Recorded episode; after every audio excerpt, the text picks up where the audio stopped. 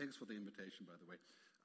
So I've been doing this a lot, and it came to me the last few years when I was speaking somewhere. I got one question every single time, and that is the question, what's going to happen to people when the entire world is technology? And that was years ago. And some people are very excited about this, and other ones are very scared because of the implications of jobs and work and ethics, politics.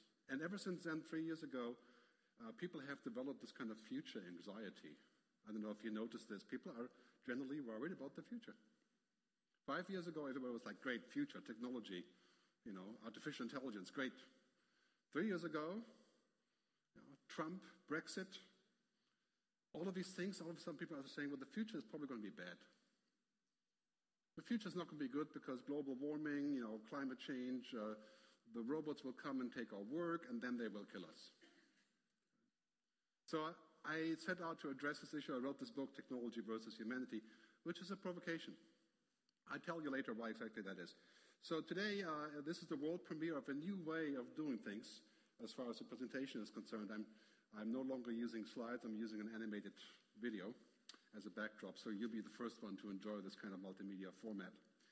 So basically what I do as a futurist is very, very hard to describe. I don't predict the future. I kind of do this, you know, walking into the future in some sort of inclusive way, and by the way, of course, it's not just men, right? I just couldn't fit the woman in there. But we're all going into a future that's going to be completely wrapped with technology. This device here, no matter what you're using, that's your second brain. And for some of our kids, it's the first brain. Everything is in here now. I mean, this device is replacing 50 things. Radio? Oh, no. Here. Right? Television? Here.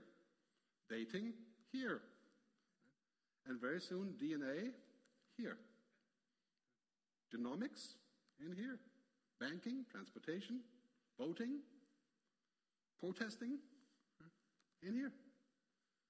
And this device here that I have in my hand here today has the same power of the computer that brought the Americans to the moon. Now think about this, 10 years, this device will have an IQ of 100,000. I mean, IQ of 100,000. That doesn't mean it will be human, far from it. Right? But I mean, we're talking about exponential change. And this is really what we must do today now as a consequence. We must pay attention. Because the problem really is that we know all these things, but we're not really listening. And as a futurist, this is my main thing. I don't predict the future, I observe the future. If you sat down for 2 weeks, nothing else to do, and you would think about what's going to happen in 5 years, you would come up with some pretty good answers. But the problem is we don't have time. We're so busy with the present. But the other problem is that by the time we stop thinking about the present, the future is already here. And William Gibson, science fiction writer, one of my favorite writers in the world, he says the future is already here, it's just unevenly distributed.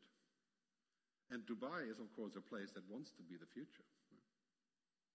I mean, it's funny when you look at what Dubai is, the story of Dubai, there's future, future, future every second sentence.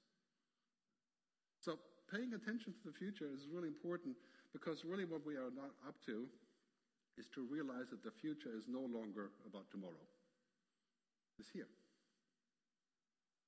The future is a mindset. And as far as that is concerned, you know, in 20 years, I'll show you later some stats on this, in 20 years our future will be so fundamentally different, it's impossible to describe even in science fiction.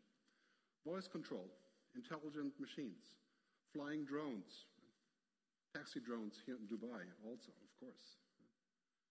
3D augmented reality, mixed reality, HoloLens, genetic engineering. I mean, the list would go on. It's enough to make your head spin. You have to have a future mindset. That's no matter how you look at things, you have to understand what is next and how things are going, because that's really the challenge for us is to expand, you know, and to look at this in a different way. And this is the primary curve that is sort of the biggest thing that we have to get used to. Humans are linear. You know, we go 1, 2, 3, 4, 5, 6, 7. We may take a little leap, but technology is not. Moore's law, Metcalfe's law, technology is exponential. And in the beginning of the curve, you know, this is when I did my first internet project was here. Right? Didn't matter, because it wasn't working. We spent $21 million to figure out that you couldn't stream music on the internet then. And today, we're at the takeoff point. Consider yourself lucky, because now all the stuff that we talked about is finally possible. Paperless office, mobile networks, 5G, cloud computing, language translation. I mean, very soon we can speak to our computers like we speak to a friend. Now, that is a scary thought, but it's also extremely positive. Because if you're an 80-year-old woman that wants to watch a TV show, now what you have to do today is get a bunch of cables, put the box in, subscribe, put your credit... I mean, 5 years, you say to the box, hey, Kojak, 1983, first series, 21st minute, we'll just play. That's voice control. I mean, we're going to be at this exponential curve, and this is both exciting and very scary.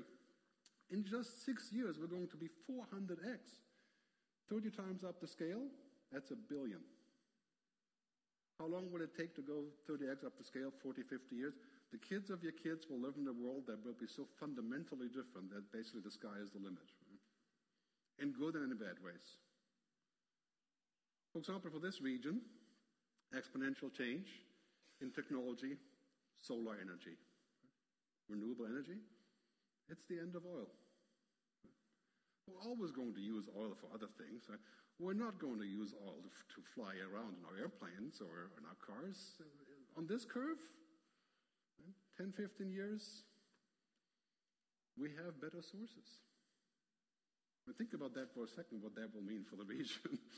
Of course, Dubai is very well on the way of trying to solve this problem. But the other thing that's happening is that technology is also coming in with multiple changes. And I use this Rubik's Cube to sort of explain which way that's going. It's basically the idea of saying that it's all coming in at the same time. Come in now, it's coming out. There you go. So this Rubik's Cube includes all the tech that's happening. The Internet of Things, big data, cognitive computing, quantum machines.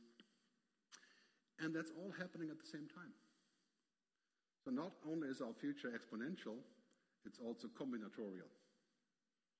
So if you're looking at services like Airbnb or Netflix or, they're using all this tech together to reinvent what our world looks like. So I'll talk to you briefly about the game changes. There's 8 of them. They're also in the book. Data is the new oil.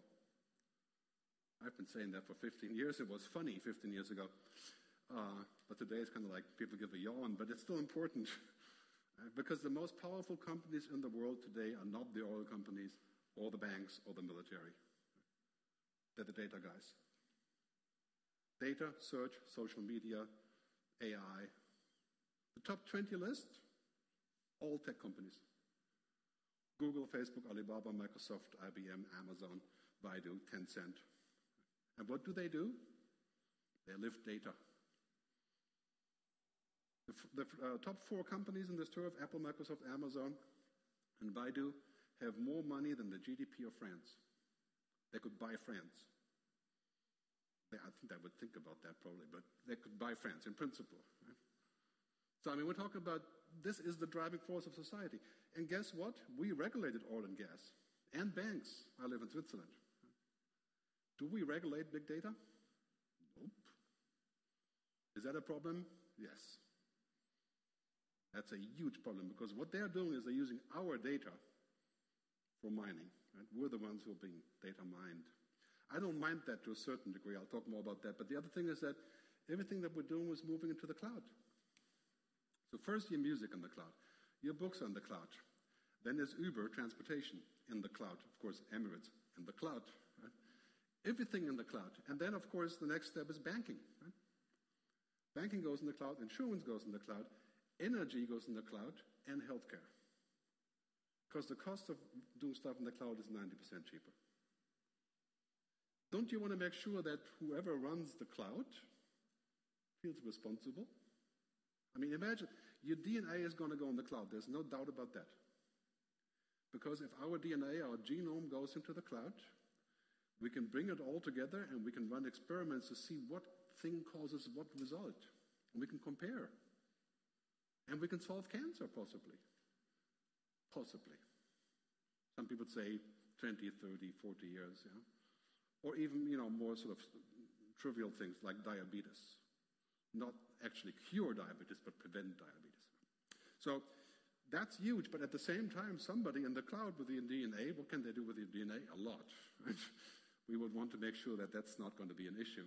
So those two things are the first ones, and the second set of game changes comes right after this when we're going into a world where that essentially becomes connected to everything else, not just these interactive things, but the six other ones. And primarily what's happening here is that when we picture all this tech coming together, creating new things, we're getting next to artificial intelligence. Machines that can think. Not think like us, think like a machine. Quantum computing, IBM, Microsoft, inventing machines 1 million times as fast. The Internet of Things, the smart city, smart gas pipelines, smart logistics. You heard about the blockchain as a major change of transaction, especially in banking, smart contracts and shipping and so on. And of course, 3D printing. Now we're printing airplane parts. We're going to print shoes. We're going to print kneecaps. That's already happening. And virtuality. I mean, as I said earlier, it's enough to make your head spin, right? I promise that's the end of my tech excursion here. But this is all happening at the same time. So don't believe for a minute, just because it wasn't working 10 years ago, that it will never work. You're mistaken there. I invested in solar energy 15 years ago. I lost all the money. Some of you may have done the same thing. Why is that? Because it wasn't ready. It was too early. I was too optimistic. Is it ready now? Yes, battery technology is exploding. Solar panels are cheaper all the time. And in India, the first coal plants are being shut down because they're building solar systems. And the price of solar is actually better than the price of coal in India. So when you think about that context, is the timing, of course, is crucial. And where that takes us. So you put those 8 things together, you have game changers basically left and right in our society. And most of them, I would say, are extremely positive. But we have to govern them. And who decides what is right or wrong? The machine that can learn, right? This is one of the biggest shifts that we see today in our world, is machines are no longer stupid. Remember 5 years ago, you go to Google Translate, you put in something in Arabic or Danish or whatever, it will come up just gobbledygook, right? Now, I mean, any app like Say Hi, I use this app called Say Hi in Japan 3 months ago. I speak in German to the sushi chef. He speaks back to me in Japanese. And we have a half-hour conversation. Of course, we keep it quite simple, you know, not really fast-moving like United Nations or so. Right? Hey, it's here. Right? That's machine learning. Machine learning is the art of teaching machine how to recognize a pattern and to make connections that we can't make from large numbers. And the next part is deep learning, which is creating a copy of the neural network. You know? That's the biggest change in society that we're seeing today. So that's where all the money is going, including money from here, of course, from this entire region going into AI. And machine learning, creating very powerful machines. And this is kind of a joke, you know, this is sort of the main thing now, power to the data, right? This drives a trillion-dollar economy. McKinsey says the data economy based on artificial intelligence, the Internet of Things, is roughly $50 trillion worth of money. I mean, unbelievable one. No wonder that Facebook is there to harvest the data, right? Huge money.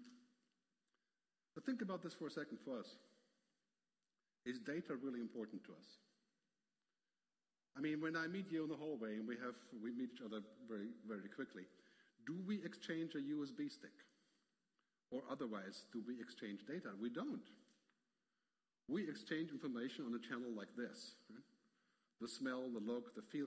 0.4 seconds for another human to measure the other human. 0.4 seconds. That's without saying a single word. I know if you're a threat, if you're interesting, if you're bored, if you're aggressive, and it's usually correct.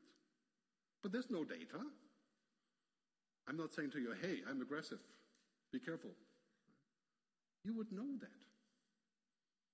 Machines, they look at your internet search and says, wow, this person probably has problems deciding where to go for vacation.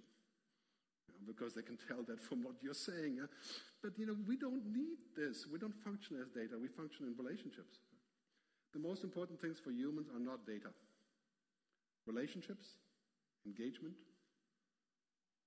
the things that we do with each other.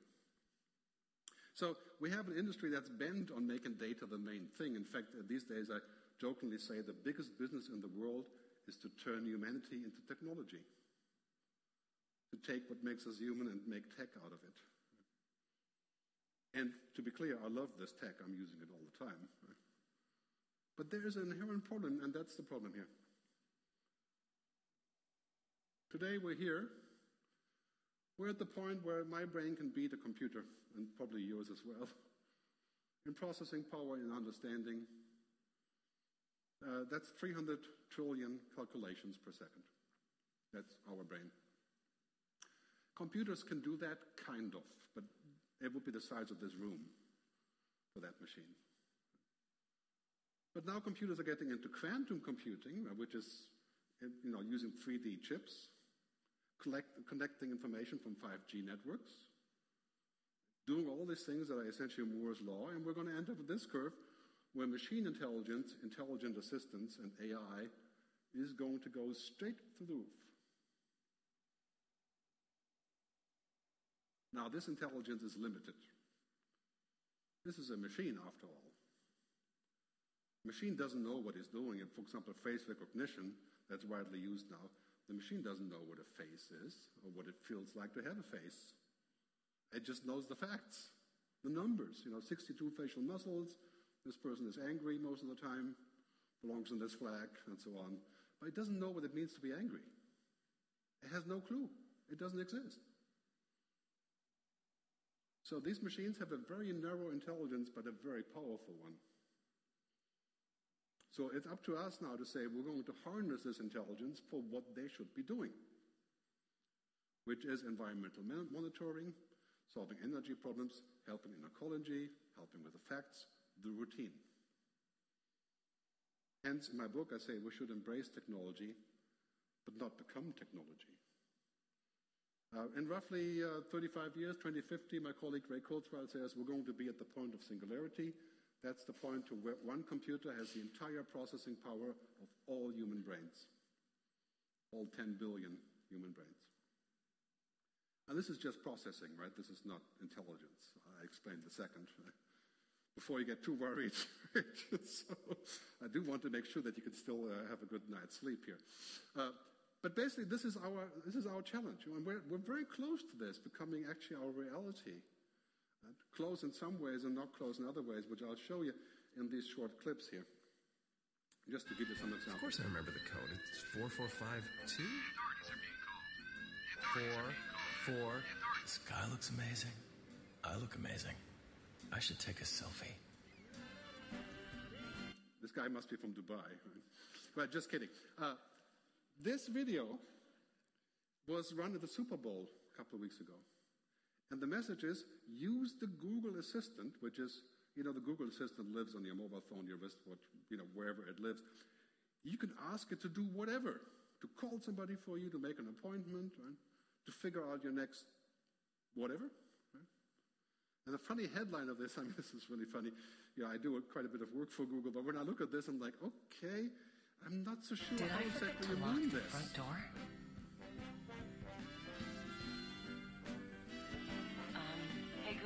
If Google does everything for me, what do I do? Do I forget how to live, how to think, how to make decisions? When you use Google Maps, you're still thinking, most of us. We say, Google Maps is pretty cool, but it's not perfect, right? When you do other things using Google, you kind of put it in perspective. But if we do too much of that, then it's called the glass cockpit problem, where the pilot forgets how to fly. Because it's all automated. Hi, what can I do for you? You can go away. It starts by collecting all the relevant data you allow it access to. Things like medical history, lifestyle, behavior, weather, and location, as well as personal preferences around food, exercise, hobbies, and more. Then it uses machine learning algorithms to find patterns and relationships. Here's the keyword, right? Use machine learning to find the patterns. Once we have 1 trillion sensors around everything, we can find the patterns and we can say, you know what, we can save energy if we do this. Or we can do this in terms of healthcare. I mean, this is enormously positive, but at the same time you can say, well, if that's all known, you know, who knows all this? Some nice people at Stanford University demonstrate... This takes the cake. It's an app called the WoeBot. You know, the WoeBot, when you feel woe, you feel sad, you know, and so they built this bot that's going to help you when you feel depressed. Take the role of a therapist, basically. And this is a serious project. This is not science fiction. Chatting to WoeBot for 2 weeks led to significant improvement in mood. Every day he asks how your day is going, how you're feeling, and what you're up to. He built an emotional model of you over time and can help you see patterns in your mood. He builds an emotional model of you over time and see patterns in your mood. What a ridiculous assumption, huh? A machine is going to build a pattern of my mood? I think it could be quite interesting, like TripAdvisor, you know, building a pattern of restaurants. You know? But is it real? And what does it tell me? And maybe it would manipulate me. Right? Maybe somebody can buy a placement in the pattern of my mood. As he learns about you, he'll teach you things. Hello, everyone. I'm an English artificial intelligence anchor. This is my very first day in Xinhua News Agency. My voice and appearance are modeled on Zhang Zhao, a real anchor with Xinhua. Great. This made big news in China when they had a news anchor that was basically an AI speaking, doing the news, right? But you know how that works. This machine is not a person, obviously, but it's not even intelligent, because what it does is it accumulates millions of possible answers to millions of possible questions, because it's unlimited. And then it just pulls out whatever is the closest match heuristically to what the question is, thereby appearing human. You heard about the Chinese box problem. So there's a guy in a box. Somebody walks up and with a Chinese writing, a sentence or so, sticks in the box. The guy looks at the writing. He has a very large, fantastic dictionary. He looks it up and he finds what it means in English. He writes it down, sticks it out the other side. Right? And then people say, well, this person in the box is really, they really know Chinese. It's amazing. Right? But all they do is they match word for word, if that's even possible, with the output that they're creating. They don't know Chinese. They will never learn Chinese. They're certainly not Chinese. They are just in the middle between the data. That's what this is. So we shouldn't get too worried about those things. I think the same goes for the next one, the IBM. I've heard you hold the world record in debate competition wins against humans, but I suspect you've never debated a machine. Welcome to the future. The IBM debater is the same example. But, so basically the thing is that the media is really pushing us to think that these things are human. Don't believe for a minute Sophia, right, the Saudi citizen. I mean, that's a machine if you have a dumb as a toaster. Right? I mean, it just looks amazing, but it's far away from humans. So what we currently are going through is this evolution. I mean, this is real. And we're here now. We're here with our mobiles, and some people have wearable, like, you know, wristbands and those kind of things. Right? And then some people have prostheses. For example, if you wear an exoskeleton on construction, and then Elon Musk is saying, within 5 or 7 years, we're going to connect our brain directly to the internet. Would that be an upgrade? Let me ask you a simple question. Who in this room does not want to be superhuman? I mean, if you had the capacity to be superhuman, would you not want to be superhuman? Or live to be 120? Well, some honest answers here. Very good. Thank you. I would lift my hand to that as well, because I believe being superhuman would be a downgrade. But of course, that wouldn't be well perceived in Silicon Valley, right? Or in China for that matter, because selling upgrades to us is the biggest business ever invented. It makes literally hundreds of trillions. I mean, think about this for a second. If augmented reality and mixed reality glasses like Microsoft HoloLens, which is really a great product, cost about 3,000 euros now, the next edition. Great product. If that becomes the new normal to wear when I'm working, let's say as an accountant, right, or a tax auditor, or If that becomes the new normal, I am Superman and you are lame duck. Because I can see this data streaming by like Tom Cruise in Minority Report, and you are just bloody useless if you don't have this. Is that a good idea?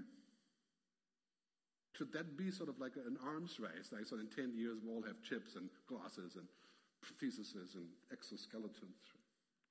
We got to think about that. How far do we want to go with this? What's still human? So to think about that, I'm going to let a couple seconds pass so you can let them percolate, calm down. I mean, we're literally moving in a world where nature is colliding with data. Where technology is making it possible to do all these things that we previously didn't even think of. So the bottom line on this is, you know, we have to figure out how we're going to separate those two, technology and nature, and humanity and technology, and where that's going with us. Because this is the new normal. Right? Technology and humanity converging.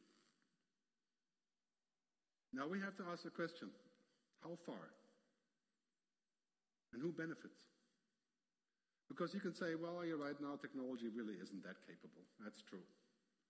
There is no really self-driving car. There certainly isn't a self-flying drone, even though that's been propagated. There isn't a simple machine that does the anchor like this guy does. Right? We're not there yet. But you can feel where this is going. 5 years, 7 years? How far do we take this? I think this is one of the key questions that I talk about in my book. You know, there is too much of a good thing is a very bad thing. This is like any other drug, you know. I'm not going to talk about drugs here, but this is the issue for us.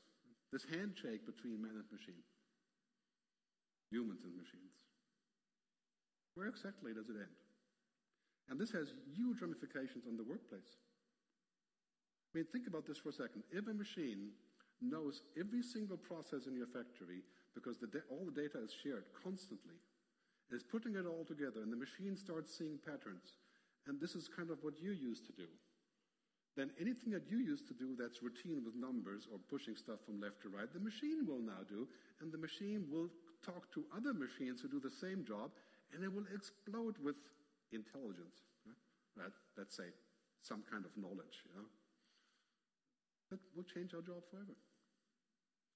On the other hand, we have things that we achieved. For example, 10 years ago, we didn't have social media.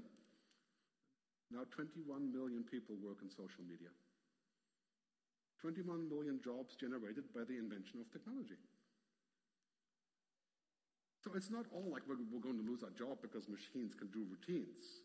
We have to upgrade our jobs, not ourselves. And what is the response to the upgrade? Is it to say that we're going to become technology? No, it's the opposite. The more we do what only we can do, the more valuable we become. Do not compete with the computer. You'll lose that battle. Today you can still win, because computers are still a little bit lame, language translation and stuff. But you know, in a couple of years, every routine that is just numbers, monkey work, so to speak, that all of us do, computers will learn. So there we have to say, well, what is not computer work? You know, where that has taken us, you know, what does it mean in terms of our overall direction and where we're going to go with this? This is one of the key questions I address in the book. And I talk about what that actually means for our skills, because basically, you know, the routine is ending. The end of routine is a certainty. So if you have kids, or you plan to have kids, do not let them learn any routine. Any. Whether it's legal, financial. And they can argue, for example, is a language a routine? I would say not. Because a lot of kids are now saying, why do we bother with languages? We can use this app. That's not the same thing, I think, as we all know. But still, routines will be taken by machines as long as they don't involve actual human judgment. And there's a lot of those, even in my work. Now I sit down at the desk, I have a smart system, and I say, you know, tell me about the future of Switzerland. And you can do that with IBM Watson. It will give you a 10-minute talk about the future of Switzerland. I can tell the software, make a slideshow about the end of oil and the role of the UAE. And it will generate, called Tableau, right? The software you may know. I mean, that is already all here. So what's our job? A machine that reads 1 million books, and IBM Watson can read 1.2 million books a minute. If a machine read all the books about philosophy, and there aren't 1 million books on this, right? It would read the whole thing in a split of a second. Would that machine be a philosopher? I think we would all agree that's not the case. Right? It would know the words, but would it comprehend? That's what we do. And we can't read that fast, so there's a bit of a limit. But that's the end of routine. I think the end of routine is not the end of work. It is just the end of routine. If your job is 100% routine, like call center, you are in deep trouble. But I think we know that roughly only 5% of jobs are totally routine. So there's a good hope for this. And the biggest problem with all of that is that machines are starting to tell us things that we can no longer estimate as being true. Best example is Facebook. Facebook is literally distorting the truth. Is it doing this by purpose? Probably not. Is Mark a bad guy? Probably not. Is it designed badly? Probably yes. Is it criminal? I don't know. It's definitely unethical. I left Facebook 6 months ago. I used to run ads on Facebook. I mean, Facebook makes the most money of any digital company in the world. Any. It's a huge moneymaker. And what Facebook does, it uses algorithms to feed stuff back to us. That's all it does. It's an AI. Right? So this brings up huge issues about whether we really want media that's so inhuman. You know, 40% of people get their news on Facebook. But there is no journalist. I mean, this is what Facebook does, right? And there, you know, this is a gold mine. I'm not saying it's a bad thing. I'm saying it's not enough. If we want media to be human, we have to use humans. And the humans are expensive and they're the pain in the butt. Yeah? But that's how it is. If you want a machine, then go marry a machine if that's what you want. Right?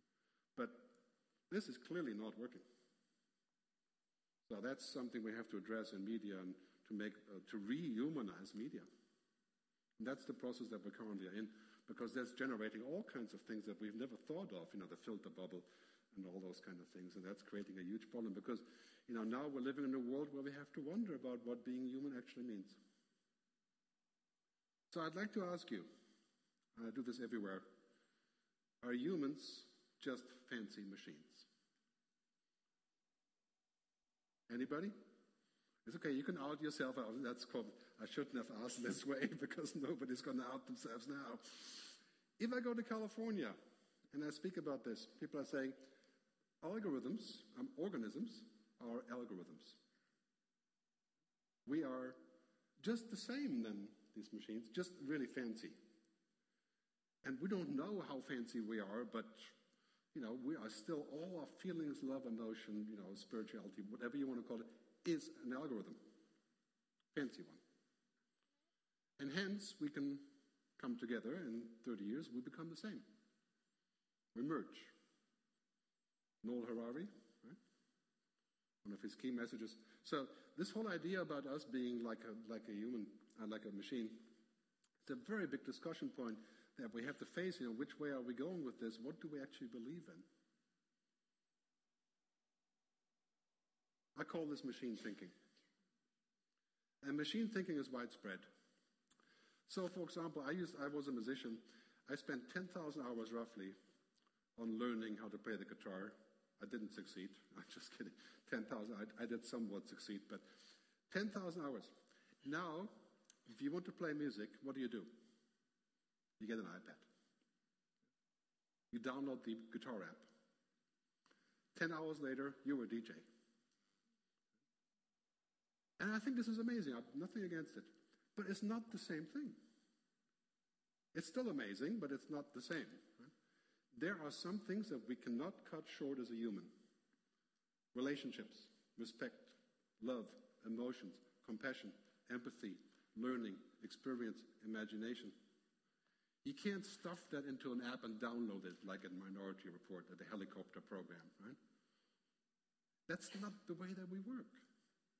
And anybody who tells you that we can be superhuman by inserting a chip card, right, or connecting to whatever miraculous app, right, is looking to sell it to us.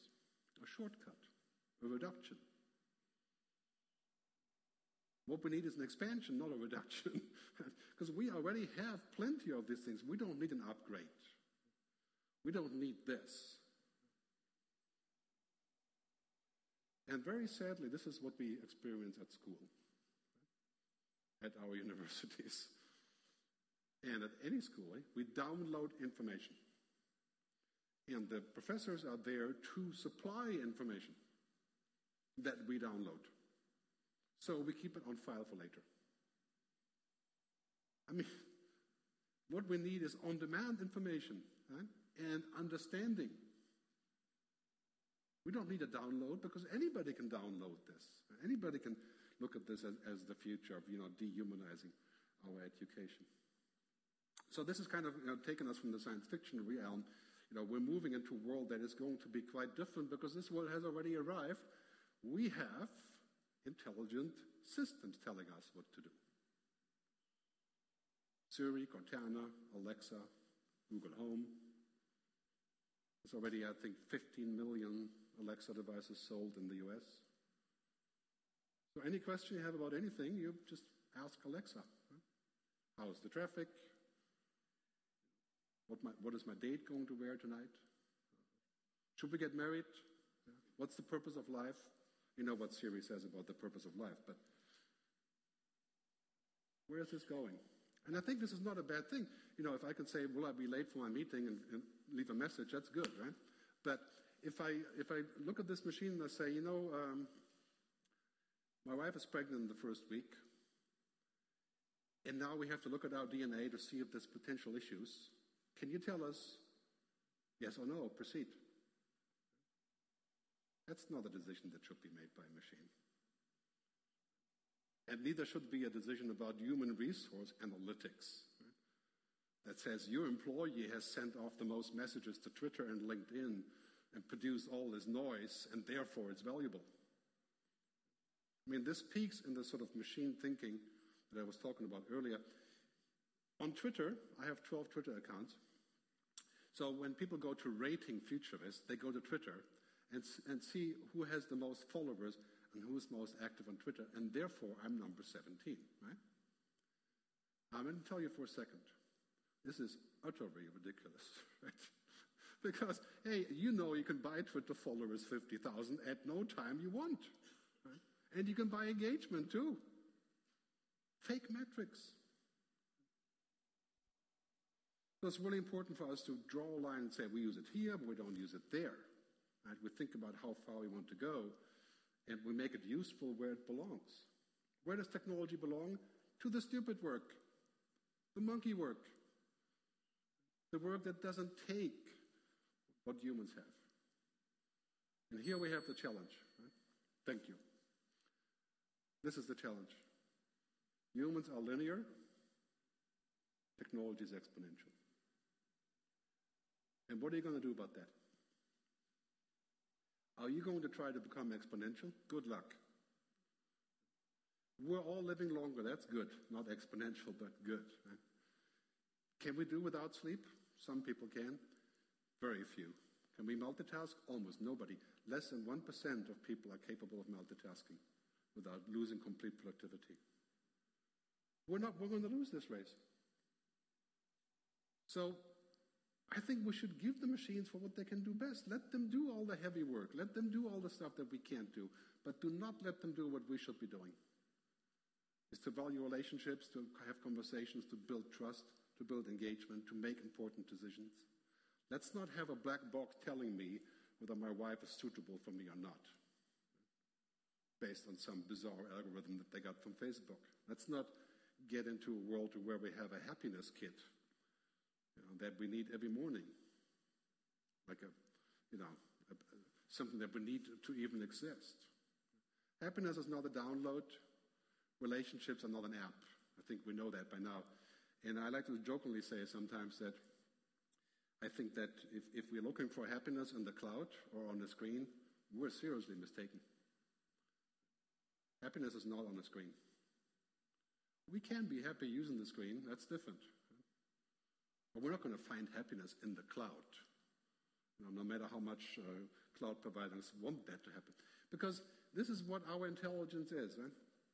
Gardner says human intelligence involves like 10 different pieces. There's only 4 of them here. Emotional intelligence, kinesthetic intelligence, social intelligence. A lot of research shows that women generally have more EQ than men. Emotional quotient. For lots of reasons. The future is not going to be compete with this guy. That's a hands-down losing proposition. Don't even try. But certainly I don't want this guy to have this. I'm fine with this guy being really smart, smart in the sense of information, but I do want to keep my emotions to myself. I think we have to delineate the difference between the two and think about which way this is going, because otherwise, the merging of the two cannot end very well for us. And I think this whole discussion about what's happening here is this whole confusion about technology being important. I mean, basically old-fashioned psychology, right? Right brain, left brain, very old-fashioned. Technology can do a lot of stuff on our left brain. Logic, data, compiling information. Technology can do that. It is starting to do that. So this is what we have to work on. Right? Awareness, understanding, compassion, imagination. Einstein said, imagination is more important than knowledge. Of course, it was very easy to say for Einstein because he was very knowledgeable. Right? But this animation shows really what's happening. As I said earlier, humans, we can get straight to the point of the important information. And how do we do that? I wouldn't say it's magic, per se, but certainly pretty difficult to match. The founder of artificial intelligence, Marvin Minsky, he said that humans are very good at what is very hard for machines, and machines are very good at what is very hard for humans. And that's still very true. So this is very hard for machines, impossible for machines. To get right to the core of what I'm trying to say, even though I haven't said it, I'm not divulging it, I'm not showing with my body languages, I'm lying to you, I'm making up mysteries, and I'm changing my mind, and I'm being ambiguous. Try for a computer to understand that. Computer will no doubt understand every surrounding piece of information, but will it find the source? Maybe in 30 years it will, and we'll have to think again about which way we're heading with this, but this is really something we have to keep in mind. Let's trust the machines to a certain degree, but keep asking questions. This is, I think, very important for us, because now we're entering the age of artificial intelligence. The bottom line of that is the first level is intelligent assistance, driving, flying, bookkeeping, simple stuff. The next level is more intelligent machines like IBM Watson, and others. And the third level is the level that we have to ban. Artificial general intelligence. Machines like us. And on this we'll have to agree. I mean, China and the US are already in kind of an arms race about building intelligent machines. Right? That is something we need to talk about. That has the power, as Elon Musk and Stephen Hawking says, of nuclear weapons. So, however, not to scare you too much, 99% of what is happening today is here. It's machines that are smart. And that has huge impact on our jobs, but it's not existential. So this is really what most companies are working on these days. So, to wrap this up, and we're going to take some questions also very soon, I think it's very important for us to realize where things are going. This is the world of the future. Algorithms, technology, and what I call androrhythms in my book, human things. And guess where we should be investing? We've got to invest on both sides. There's no way we cannot invest in technology. I mean, that's basically how we're getting ahead of everything. But to invest only in technology and put trillions of dollars into AI, but not do any more philosophy or art or sports or anything like that. That's ridiculous. Because this is our future. And we have to actually evaluate that and think about which way we're putting our money. So I think that's really something that we have to think about, what our direction is and where we're going with this. The algorithms, you can read about that in the book. But our skills are changing as a result. World Economic Forum says 2015 skills, 2020 skills are basically entirely new skills that our kids and ourselves must learn. Critical thinking, creativity, EQ, cognitive flexibility. It's funny, this list, if you had shown that to an HR person at a major company 10 years ago, they would have said, you must be joking. Right? People that are emotional, no way. Critical questions, we don't want. Right? And now it looks like the oddball is the new, the person that's going to be weird is the new desired person in the company. And so I think this is really where the future has taken us in terms of skills. We're going to move to a world where 80, 90, 100% of what we do is human-only work. And, back in 1900, 10% was human-only. The rest was done, by later on we got horses and cars and steam engines. And the future will be 100% human-only. Let the machines do what they're going to be doing, as long as it's not human.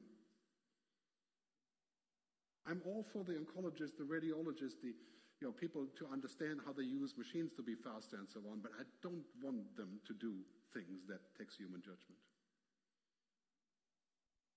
So that's sort of the layout of the future, and we're heading into a world where I have all kinds of questions about this. So I want to set forth, this is our basic thing, right? Technology has no ethics. I think, of course, you know that, because how can a machine have ethics, right? I mean, it's like saying, hey, this box can tell me the purpose of life, I mean, that's not what a machine is supposed to do. It's of no interest to the machine.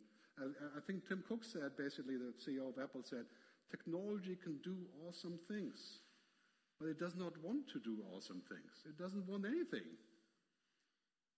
We have to make it do awesome things. That's the whole point. Otherwise, we're talking about this as a theory, but this is really very practical and applicable to our discussion and where things are going, because basically in this world,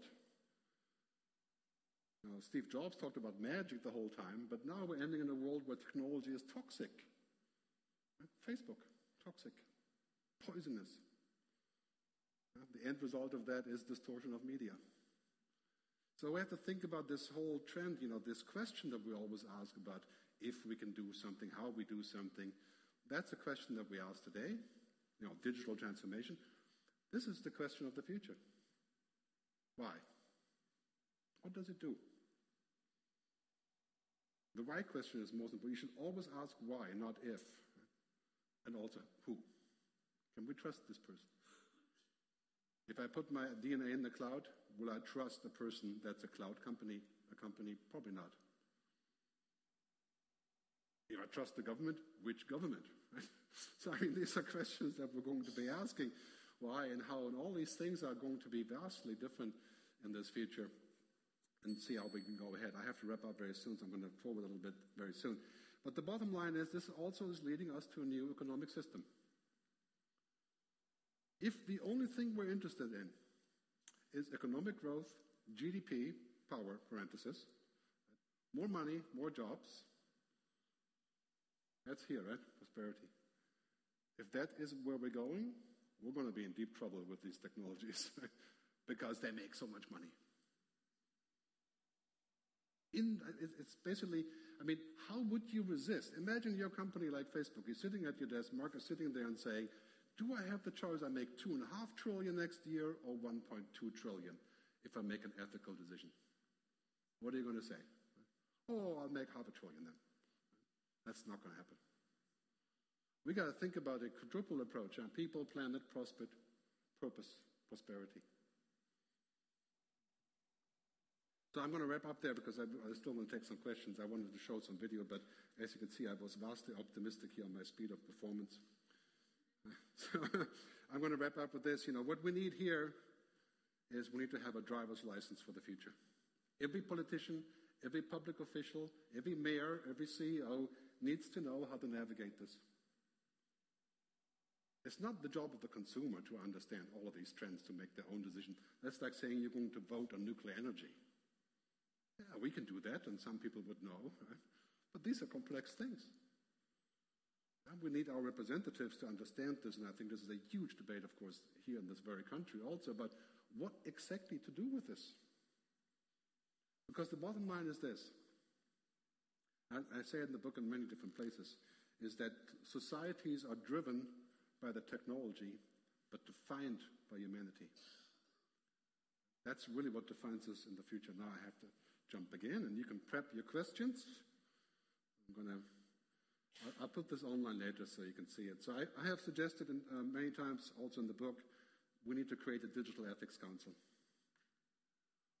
We don't just need a council for economic development of digitization. That's happening everywhere. That's, I think, a little bit too short. I mean, if we're only talking about revenues, then we're just going to go in a one-way direction. We need to think about how it will keep us human. So I'm proposing the creation of a council of wise people that are paid to do this. In every country, maybe every city, every region, and eventually globally, to discuss on how we can actually remain human in a world like this. And what does it take? How would we agree? I mean, these are huge topics when we talk about ethics and values and all these kinds of things. So I'm going to zoom a little bit forward with my fancy clicker. So you can prep your question while I try out this fancy new function here. As you can see, I jumped ahead a little bit, but this is the advantage of doing this. So bottom line is today, we'll wrap up with this, really. The biggest danger today is not that the machines will come and kill us. That is a danger, but it's at least 30, 40 years away. That doesn't mean we shouldn't address it, but that's the positive news. The biggest danger is that we become like them. We start outsourcing our thinking, we stop feeling what we do for others, we get too lazy, and we don't want to take the effort. We leave it to others, and we start thinking like a machine because there's so many machines that teach us that inefficiency is bad. It takes too long for the clumsy humans. We also need to get rid of fear. You know, if you watch too many Hollywood movies about artificial intelligence and robots, it always ends badly. We cannot go into the future based on fear. We have to go in the future with a little bit of fear and caution and asking questions, but also being open for what is possible. Right? We cannot always say that, oh, it's going to end badly. And, you know, the fact is, I think the future is better than we think. As a final message, I think you really have to look in this direction and say, okay, here's the cards that we always had. Here's the cards of tech, getting more by the minute. We have to invest in both, 50-50. Invest as much in technology and humanity as we invest in technology. I'll end with this because I think it's the key button to push. We have to rehumanize. This is not anti-technology. You talk to every technology company in the world, this is what they want to do. Microsoft is now saying openly, we want to be regulated so we can do this. Very big debate. What good is a world that will give us absolutely everything we ever dreamed of? We'll all become superhuman, right? In the sense of being super, but we lose everything that makes us human. I think Douglas Rushkoff said the other day, you can't do business in a dead planet. There'll be no purpose in doing it if there's no final result to it. So I leave you with that message. I think this is the key message also in my book, that we have to think about how we do this and how do we get the right people to lead us into this future and to go to the next step. So I have 2 copies of my books available. I'm going to do some book signing later. I don't know exactly how that works. I think you have to buy the book. Not from me, but it's out there somewhere. So now let's take a few questions. I think we still have time, and Daniel will help me to gather your questions or feedback. You can also just say stuff that's, comment. You don't have to ask. There's a young lady over there. Okay. Hello. You said that we do not learn, we do not need as individuals learn how to navigate through this, and the leaders or the people in this industry should, because that's not our job. But if we look back at politics and the world of medicine and all the other big industries that are the world, we see that leaders are not so great when it comes to that. And if we're not on top of this, we're probably not going to get the better end of it. But, and also they say that we should learn how to be human. At the same time, Facebook is telling us what do we need to know from politics, and at the same time, what's good, what's bad, what's really dangerous and evil, what's not.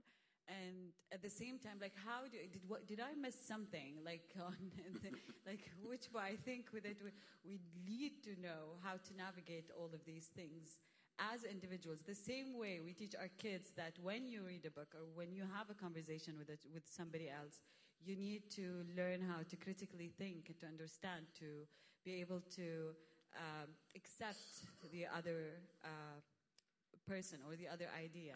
And I think we need to have the same guidelines when it comes to technology. Did I miss something in them between? No, and does the book address that, like how to navigate it? I know we need to be human while doing it, but is there pinpoints like, oh, this is where you do start with that? Yeah, it's a very good question. I think that obviously our own responsibility is always really required, clearly. For example, when I see parents on the airplane and the 3-year-old kid is working on the iPad for 4 hours in a row. Right? Now, you can imagine that kid going to the beach, it will be very boring on the beach, right?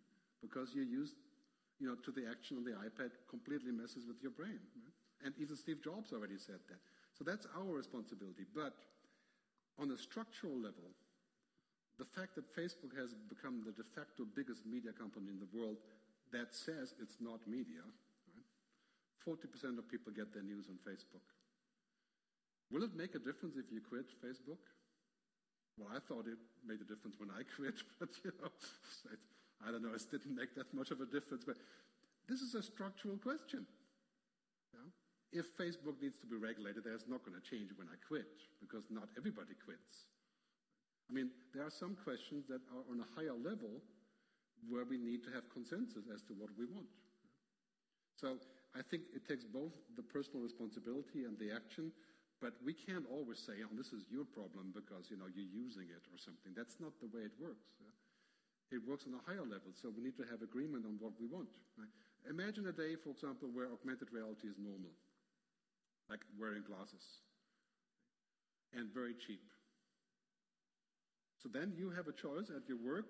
Your boss shows up with a helmet or the glasses, and you can be superhuman. What are you going to say? You're going to say, no. Shouldn't be required.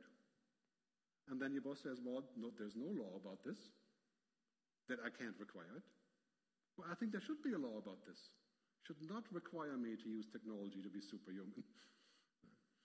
But of course, you know, I realize that it's not an easy thing to do. So I think on a global level, the idea is to say, well, we put humanity first, and that means the following. Right? Very simple ground rules. For example, autonomous weapons. That debate is raging, I'm sure you know, that, you know, some countries are proposing that we can have weapons that have an AI that decides who to kill without human supervision. I think that's fundamentally wrong. So those are debates that we have to have, and to give us a positive touch, you know, the other side of the equation is, of course, we have to agree on the good things. Like if we're going to find a way to organize smart cities, and then we have to give the technology to the countries that can't afford it. And we're currently not doing that either. So the problem with politicians is today is that to a very large degree, they're looking at the present at a very sort of close interval. Right? And depending, of course, what country you're talking about, this is kind of an obsession there. I think we need to make sure that they can tell us, give us answers on the future. You know, the other day I did a session with the Prime Minister. I will not tell you which country. But I was amazed how this guy was like half a futurist. You know, this is a small country in Scandinavia. And I was like, God, you know, you actually know something about this. You know how rare this is when I speak to Swiss people in parliament, right? They're talking about copyright legislation. What? That was 15 years ago. And now we're talking about employment and jobs and education. Right? So we should really ask every public official to make a message on what they think is right. And if we ask them, they will have to give an answer. So I'm optimistic on this, but yeah, it's a challenge. Another question or comment? Yeah, so you're strongly advocating a charter of sorts, aren't you? Yes. A modern equivalent of Asimov. Yes. Yes. That's, how easy would that be to affect globally? I mean, as you say, it's got to be done with a strong length of granularity coming right down from the top, from the largest countries down to local to city. Okay. We need a digital charter, and many people are working on different variations of this, right? Including the UN and many others. So a charter, I suggest in my book, for example, one thing, the right to disconnect. It's so funny. 10 years ago, I was at a telecom conference in Finland. The Minister of Finland spoke, and he said, we are going to institute a right to connect. Every citizen in Finland, if they can't connect, they can sue the government. To the internet, I mean. Right? And now we need the reverse. We need to have the right to say, you know what? I can exist offline with all that if I want to. I don't have to connect to the internet to work. I don't have to upgrade my brain so I can do a job. That should be a fundamental civic right. Just like the right to connection, by the way, also. Both should be. Right? So we need to come up with those things and say, well, this is why that's important. Right? For example, this idea of saying that we don't need privacy because, you know, anybody who wants privacy has something to hide, right? I mean, this is a ridiculous concept, right? It's like, yeah, we boil it down to Silicon Valley type arguments, you know. I mean, privacy is a very, very fundamental thing. Think about this. If you didn't have mysteries, if you couldn't change your mind, if you wouldn't be able to tell a story, if the car that you drive is tracked by your insurance company, called on-demand insurance, which is now making the rounds in all countries. This is a very bad idea. You know, it will lead to you driving in compliance. Just like you will live in compliance, is everything is monitored that you do. That is the end of us as an individual. So, make a long-winded answer here. Yes, we need that global charter of digital rights. And I call it the digital ethics manifesto, you know, something of that sort. And it's boiling up everywhere now. And this is something we need because it's mission critical. If we don't agree on genetic engineering, on machine intelligence, and geoengineering, changing the weather, you can see the gate closing quickly there. This is not survival like Hiroshima and Nagasaki, right? We survived that. This would not be a survival. So this is something that's mission critical for us to get on the same page there. Thank you very much for a fascinating talk. I want to come to something very mundane. Education. How should our schools today be preparing our young children for the world that you predict is only 20 years away? We're still stuck in the pre-industrial revolution concept of cause in a wheel. Yeah, how do we prepare? I think that I have two kids. They're not exactly young anymore, but millennials. But I think it's very important for us to go back to who we are and we want to define what exactly we are, right? And what makes us human as opposed to the machine. And the things that make us human, they need some boosting, you know, they need some support because we're shrinking them every single day. And I think we need to make sure that we have the right education that fosters imagination, creativity, compassion, empathy, understanding. And think about the Maslow need pyramid that you may have seen many times before. Right? Now you have a machine that's moving up the need pyramid. So the first thing the machine does, it eats all the data. Then it eats all the information. And then eventually it eats most of the knowledge, because, you know, knowledge is a part of information. Right? But what can the machine not eat that's above this pyramid? Right? Understanding. That requires a lot of human ingenuity, wisdom, right? Very hard for a machine to achieve that. Right? But the machine, technology will eat the lower part of the pyramid. So what do we have to do? We're going to have to figure out what to do with that in terms of jobs, but ultimately we have to have these kind of human skills, right? Human-only skills. I'd rather have my son spend a year in India than get an MBA. And why is that? Because I know he's going to fight for survival in India, literally in so many ways. What he will learn there, if he does it right, is completely different than what he learns. And of course, best worlds, he can do both, right?